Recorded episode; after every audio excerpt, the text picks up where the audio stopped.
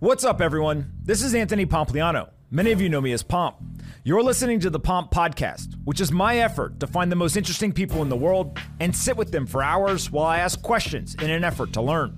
We have no advertisers on this podcast, so it would mean the world to me if you would subscribe to the show on your favorite audio platform, watch episodes on YouTube, and tell your friends and family about the podcast. My goal is to help millions learn from the world's most interesting people. So let's get into today's episode. Darius Dale is the founder and CEO of 42 Macro. In this conversation, we talk about global liquidity, Bitcoin, halving, what all the institutional investors are doing, and why the president may or may not matter to financial markets. I always enjoy talking to Darius, and I hope you guys enjoy this conversation. Here is my conversation with Darius Dale. When you need mealtime inspiration, it's worth shopping Kroger, where you'll find over 30,000 mouthwatering choices that excite your inner foodie. And no matter what tasty choice you make, you'll enjoy our everyday low prices, plus extra ways to save, like digital coupons worth over $600 each week. You can also save up to $1 off per gallon at the pump with fuel points. More savings and more inspiring flavors make shopping Kroger worth it every time. Kroger, fresh for everyone. Fuel restrictions apply. Anthony Pompliano runs Pomp Investments. All views of him and the guests on his podcast are solely their opinions and do not reflect the opinions of Pomp Investments. You should not treat any opinion expressed by Pomp or his guests as a specific inducement to make a particular investment or follow a particular strategy, but only as an expression of his personal opinion. This podcast is for informational purposes only. All right, guys, bang, bang. I've got Darius here in studio, just swagged out. My number one question, like we talked about last time, is global liquidity. If global liquidity increases, asset prices go up. If it drains, asset prices go down. I am a simple, simple man. Which direction are we headed right now? Uh, so let's uh, let's take a, a, trip down memory lane and talk about where we've been with global liquidity because I think that really sets the stage for kind of the, the near term and medium term outlooks for the for this particular variable. And there's a lot of variables, by the way, that drive asset markets. This for the past, let's call it two to three years, has been the primary driver. So obviously it's a big deal. So if you go back into so let's just take a step back and what the hell is global liquidity, mm-hmm. right?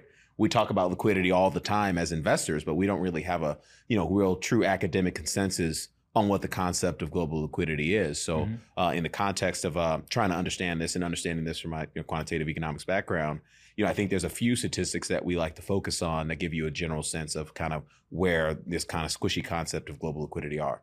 Uh, number one, uh, you look at the aggregated central bank balance sheet, you know, mm-hmm. particularly across the major, uh, you know, kind of G20 economies, U.S., you know, the ECB, the Fed, the Bank of England, PBOC, the, the, Bank of Japan, Swiss National Bank, et cetera. These kind of, at least if you, those six uh, central banks, they account for more than 90% of the total central bank balance sheet. So if you're going to spend any time aggregating this stuff, definitely start there and focus on there. Uh, the number two metric uh, we would talk about is what I would consider to be private sector liquidity. So that's public sector liquidity, liquidity coming from central banks there's private sector liquidity, liquidity that comes from commercial banks. Mm-hmm. And the best way to track that, um, it's not necessarily a direct proxy, but the best way to track that is through uh, M1 money supply, narrow money supply. Mm-hmm. Uh, narrow money supply includes the monetary base, but it's primarily driven uh, by bank deposits, t- demand deposits uh, in banks. And so if you look at both of those metrics, there's other metrics as well, like world FX reserves is less relevant, but um, those kinds of uh, things do matter. When you go back and you look at the central bank, global central bank balance sheet, at right around 30 trillion, it had increased a couple trillion off the lows of late 2022. Mm-hmm. Um, and so that, you know, part of what we've seen in this kind of year-to-date run up in Bitcoin, kind of the bottoming in the S&P type exposures, risk assets since, you know, kind of October of last year has really been a function of that uptick. Well, the one thing I would call out on that is that we've actually reversed negatively um, in recent months. In fact, uh, it kind of peaked out in late January, early February at the previous year-to-date high in the S&P, and we have yet to uh, kind of recover um, on that level. Um, if you look at uh, global uh, narrow money supply, it's actually continuing to trend lower. If you if you look at it on a year-over-year basis, uh, both are trending lower. World narrow money supplies uh, very narrow, modestly um, negative at minus 0.3 percent domestic narrow money supply because of the deposit outflow that we're seeing primarily from regional banks, but it's, it's not just regional banks, it's large commercial banks as well here in the US. That's down about 6% on a year over year basis. And that's about as sharp as a contraction as you're ever going to see. And so the improvement in global liquidity that was primarily driven by this inflection in central bank balance sheets primarily driven by the Bank of Japan defending its yield curve control policy and the PBOC kind of trying to give you know the PB the, the Chinese economy a little push when it was coming out of zero COVID a few months ago.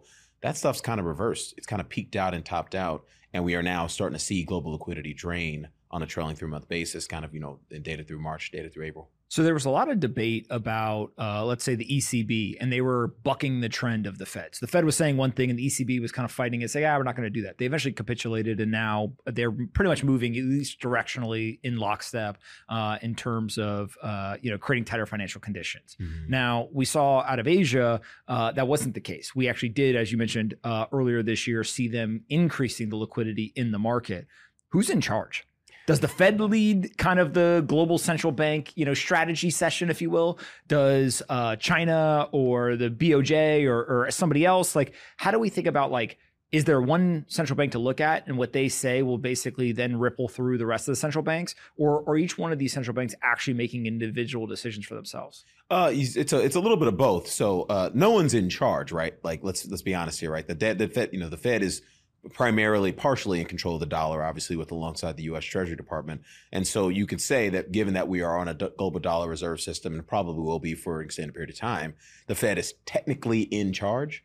But the reality is a, none of these central banks is actually in charge of global liquidity. Mm-hmm. They all contribute individually, um, you know, to varying degrees and at various points in the cycle based on their own economic drivers. You know, why would a central bank either add or subtract liquidity from its own economy? You can obviously infer, you know, the reasons for that growth being above or below trend, inflation being meaningfully above or being meaningfully below trend, et cetera. You know, unemployment situation being uh, pretty adverse. And what we're seeing right now, particularly with respect to the European economy, particularly with respect to the Chinese economy, these economies are actually improving, uh, you know, pretty markedly in, re- in recent months. And so the probability that we need to see any sort of liquidity provision out of these mm-hmm. localities is actually diminishing at the margins. Um, in fact, the ECB balance sheet continues to be in pretty uh, meaningful contraction. It was the PBOC's balance sheet and the Bank of Japan's balance sheet that really contributed to that meaningful uptick in global liquidity. I want to say on a trailing three month basis, it peaked in January at around 1.4 trillion dollars, but on a- in aggregate, it was somewhere around plus two trillion dollars off the lows of last year. And so, you know, you can a lot of folks want to make it easy you know, again, so much of investing is like people trying to find shortcuts and, and cut corners. And, and I just want to remind users, you know, there are people spending billions of dollars on research and, and trading and all this stuff. It's not easy. I wouldn't try to cut corners, but in the context of this global liquidity discussion, I think you can, to some degree, you know, kind of focus on these primary large major central banks, these primary mm-hmm. large major economies, because they're that's going to get you to at least 90, 95% of the total total outcome. So we've seen to the start of 2023, Bitcoin was the best performing asset oh, in yeah. Q1. It's up about 70% or so. And we saw a lot of assets going up, right? It wasn't just a Bitcoin or, or, a cryptocurrency thing. Should there be a belief that similar to what we saw coming out of 2020 into 2021, like when all asset prices rise, Bitcoin is just kind of uh, uh, you know an asset price on steroids, and yep. it's going to go up more. And then if you go through the long tail of all the crypto assets, like they'll have higher and higher price appreciation. Or is there something different in, in the way that you analyze Bitcoin versus maybe some of the traditional assets? I will say, since the March regional banking panic here in the U.S., there has certainly become a greater store of value bid in the Bitcoin asset class than I think it had previously before you know, I don't know that we can say what percentage of Bitcoin's price change, mm-hmm. price fluctuations are being driven by store value versus risk appetite, global liquidity, et cetera. But I certainly think that whatever that pie chart looked like in terms of global liquidity, global risk appetite, you know, global uh, or, you know, sort of store value, I think the, the pie slice uh, associated with the store value has certainly increased mm-hmm. um, in, in recent months. And, and part of the reason we're seeing that is because, you know, we have various metrics that kind of track whether or not you know hey you know is liquidity improving is you know risk appetite improving vis-a-vis sector and style factor dispersion in the equity market we can certainly look at the bond market whether it be yield curves or forward spreads or et cetera to give us an idea okay is you know growth expectations rising or people wanting to take more risk and want to speculate more and the reality is we've not seen all those traditional drivers of the bitcoin price you know, really improve. In fact, I would argue we've seen them actually deteriorate uh, in recent months. Um, obviously, this infl- negative inflection in global liquidity from kind of the January, February highs of that of those time series has actually gotten worse. We've seen, you know, degradation in fixed income curves and money market curves. We have this really nasty record inversion in the one month T bill minus the three month T bill is signaling a lot of stress in the collateral system, in the repo system, in the repo market. So I would argue global risk appetite has not really improved either, alongside global liquidity. Um, global liquidity is down, risk appetite at best is flat. But we've seen the Bitcoin price rally pretty sharply off the March lows of, of, of the March lows of 2023. And in our opinion, I think that's it's got to be some deposit flow instead of saying, hey, just give me an Uncle Sam piece of paper, a money market T bill fund let me put some of this in, in a digital asset like Bitcoin as a longer term store of value. And, and it's no surprise to me that this is happening given the deposit situation at Silicon Valley Bank, right? Signature Bank. These are institutions, these are companies and people and individuals and founders who believe in these assets from a longer term perspective. So I think they came to a fork in the road and said, well, if my depository institution is going bust, where do I put all this money? Can put some of it in T bills, but I can also put some of it in, in something like Bitcoin earlier we were talking about Bitcoin and the halving. That's about a year away or so. And yep. you had mentioned some things in the analysis that you've done in terms of Bitcoin's price and the volatility going into the halving. Talk yeah. a little bit about that. Yeah. So so one thing that's kind of really made you know so we you, we talked about this a couple weeks ago and I was last on the program which is you know we have this concept of the phase two credit cycle downturn uh, ahead of us and and for those of you who I don't want to rehash it for too much but the reality is when when you go into a recession, particularly in the US economy, because we are the world's dominant economy, dominant asset markets, dominant reserve currency, typically what happens, you have this sort of nasty blowout in credit spreads. You have this really nasty sort of repricing in sector and style factors versus in the equity markets. And of course, you have a crash in the equity markets themselves, and risk assets tend to correlate uh, with that with that outcome. So that's an outcome that we still see ahead of us, you know, more likely commencing in the second half of this year, probably by late Q3, given the timing with which we anticipate a recession to develop in the US economy. Uh, we have a bunch of different models on, on kind of timing where we are in the business cycle uh, here in the US and, and the kind of the modal outcome of that those models suggest Q4 is probably the, the highest probability starting point for a recession. So we were assuming that you know sometime in Q3 and Q4 we're going to be in the middle of pricing or at the beginning of pricing in that phase two credit cycle downturn. One thing that sort of has me with respect to Bitcoin specifically that has me sort of um, concerned about anticipating that's going to spill over into Bitcoin in the context of this kind of store value discussion is the fact that we have a halving next spring, right? I want to say in April or May of 2024. And obviously, halvings tend to be this, you know, very, very bullish event uh, for Bitcoin. And at least that's what I thought initially in my in my speculation. So I'm I'm sitting here thinking, is Bitcoin even going to go down in this phase two credit cycle downturn? Let's say the SPY gets to you know down 20% from here, it'd be like 3,200 or something. Does Bitcoin go to 17.5 again, or does Bitcoin stay where it is, or even appreciate? Because that'll be very close to that you know springtime halving. So I did a little work um, you know this morning, kind of trying to identify okay is there a history of volatility in Bitcoin heading into the halvings, or is the kind of the halving the catalyst for the kind of record appreciation on the other side of that? And the you know results of the the, the study that I did suggest that there's tends to be a lot of volatility mm-hmm. uh, in the year into Bitcoin. Um, yeah, I, I, can just read these off. You know, sorry to, to, not have these off the top of my head. I'm usually better than this, but you know, so into the November 2012 uh, Bitcoin halving, we saw a minus 39% uh, max drawdown in February of 2012. And so I'm looking at the year prior mm-hmm. to the halvings. Um, and we saw a minus 27% drawdown in August of 2012. In the July 16 halving, we saw a minus 30% drawdown in August 15. We saw a minus 25% drawdown in November 15. We saw a minus 20% drawdown in February 16, and we saw another minus 20% drawdown in June of 16. And then lastly, into the May of 2020 halving, we saw a minus 48% drawdown into December 19, and then another minus 53% drawdown kind of during COVID in March of 2020. Mm-hmm. So that's a lot of crashes, man, in the year leading up to the halving. Mm-hmm. And so I just want to put that out there and say, hey, look, I know this is going to be a very positive event. I think if we're having this conversation 18 months from now or 20 months from now at the end of 2024, Bitcoin's probably at 200,000, if not higher. And I, definitely would fully uh, buy into that view. It's just the path to getting there. If you're trying to build a big position to take advantage of that, is likely to be very volatile. At least that's what history suggests. So basically, the idea would be yes, when the halving occurs within 18 months or so of that halving, you have these kind of r- record price appreciation. Um, but in the year before, the 12 months prior, there are these kind of big 20 to 40, 50% drawdowns in price. And yeah. so again, history could serve as a guide. Maybe it's not you know, perfect, not, yeah. but it would tell us that when you see those drawdowns, then those historically have been great buying opportunities versus uh, you know, waiting till the halving or anything like that. Yeah. The, the key take the, the key takeaway I'm trying to make is we know not we don't know, but we assume Bitcoin is probably going to be very much higher in price by in 20 months. Mm-hmm. The problem is if you're buying it today at 30,000, you need to be aware that hey, there's a here, long time series history of these material drawdowns, very significant drawdowns, mm-hmm. you know, capital destroying drawdowns into that event. And we also have this phase two credit cycle downturn that is completely separate and apart from anything that's going on in the cryptocurrency ecosystem. So, as a risk manager, and that's kind of what our clients, you know, kind of task us to do with 42 Macro, the number one thing we, we're trying to preach right now is patience and prudence. Mm-hmm. We're not trying to get people to run out and, and short Bitcoin or short the stock market. What we're trying to do is have them understand hey, look, there's going to be a better buying opportunity ahead of us, probably sometime in the next, call it two to three quarters, and take advantage of that buying opportunity. But between now and then, the goal is not to get rich quick, it's to get rich smart over a longer period of time. Mm-hmm. I don't know if I agree with 20 months but 24 months, which basically would give you one year till the halving, mm-hmm. um, you know, give or take. So maybe actually even longer than that.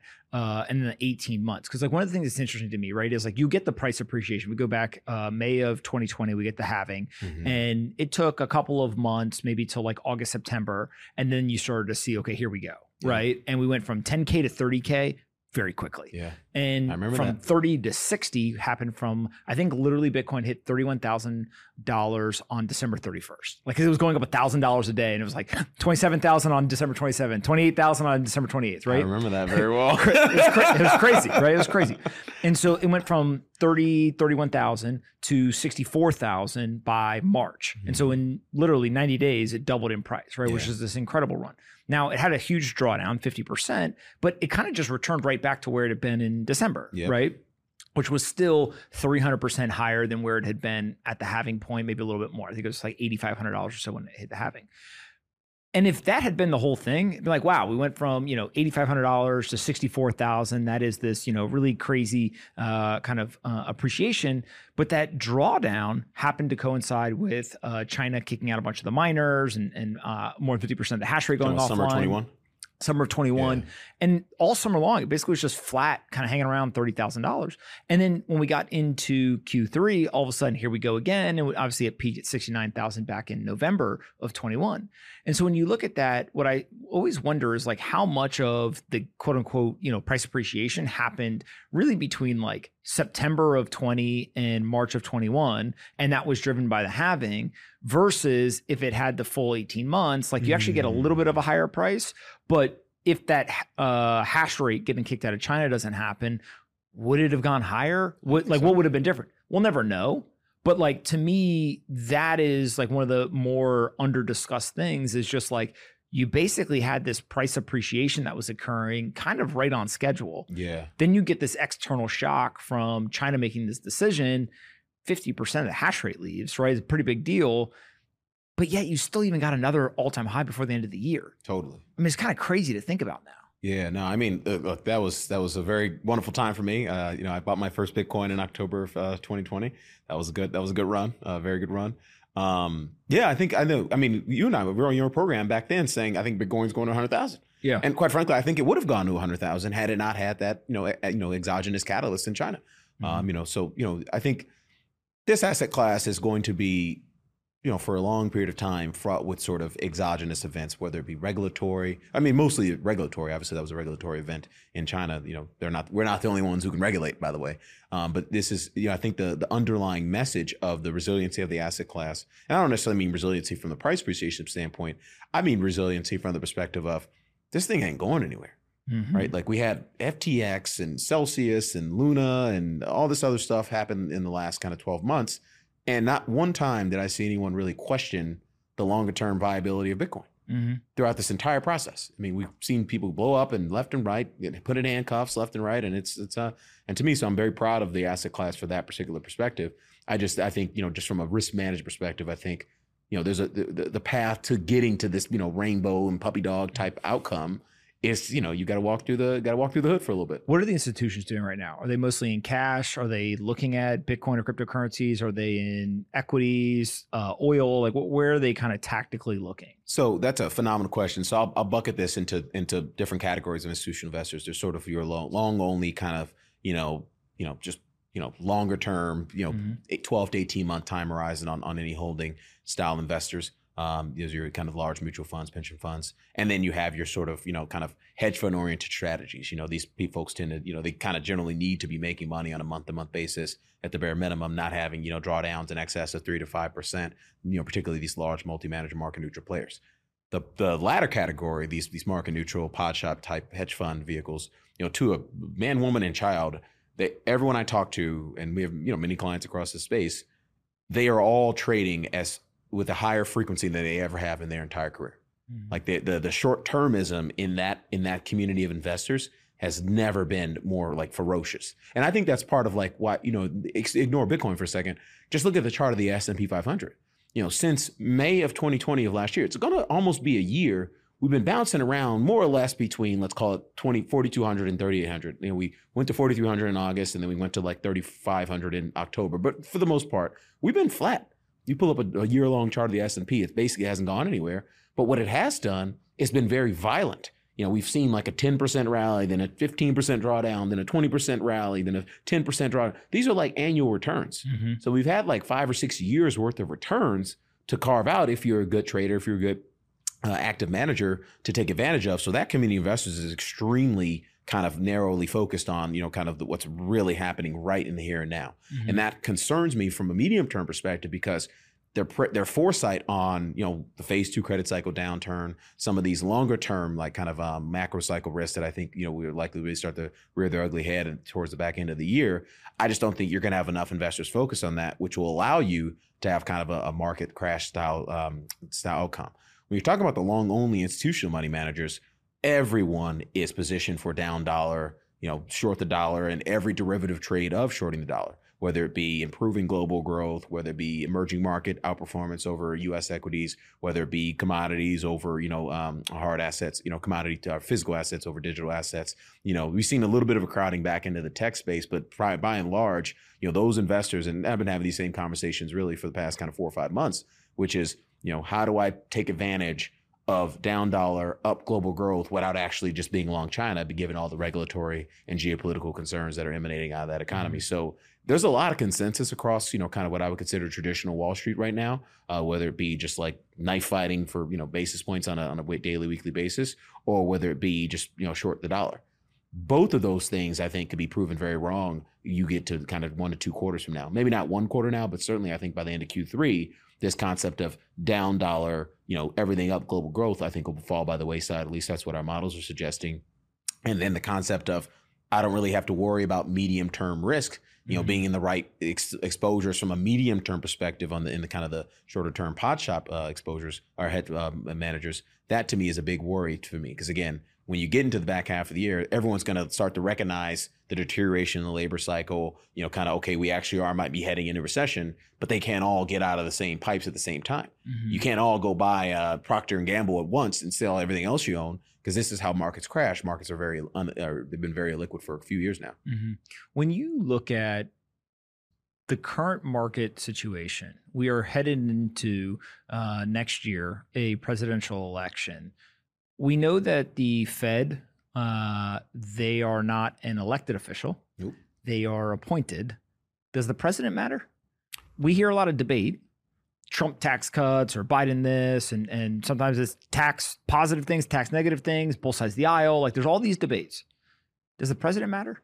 Increasingly so, but not at all on an absolute basis. Okay. On a relative basis, they're certainly gaining share. Uh, you, this really goes back to the Obama administration. Obviously, Trump, you know, kicked it into steroids. But this concept of executive orders, and mostly because we've seen so much gridlock in Congress that you can't really get anything done that's from a lasting budgetary perspective. So executive orders have been kind of the way we've enacted policy here in the U.S. for for quite a long time now, for over a decade now.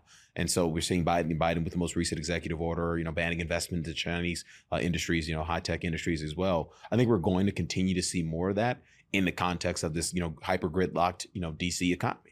I mean, we have a potential U.S. sovereign debt uh, default on our hands in a few months, and neither side is willing to negotiate, or at least you know, Democrats are unwilling to negotiate, and the Freedom Caucus is unwilling to negotiate unless they get what they want, which is clearly not a negotiation. And so, to me, I think you know, the, the president does the president matter? Yes. Do they really matter in terms of asset markets? Probably not. You know, mm-hmm. if you you know, in terms of ranking this, clearly the Fed is is sacrosanct to investments in the U.S. economy, given you know they control not they don't control, but they materially contribute to the ebbs and flows of the, the liquidity cycle. Mhm. Um, obviously, Congress would be number two in the context of them being the institution that determines the budget.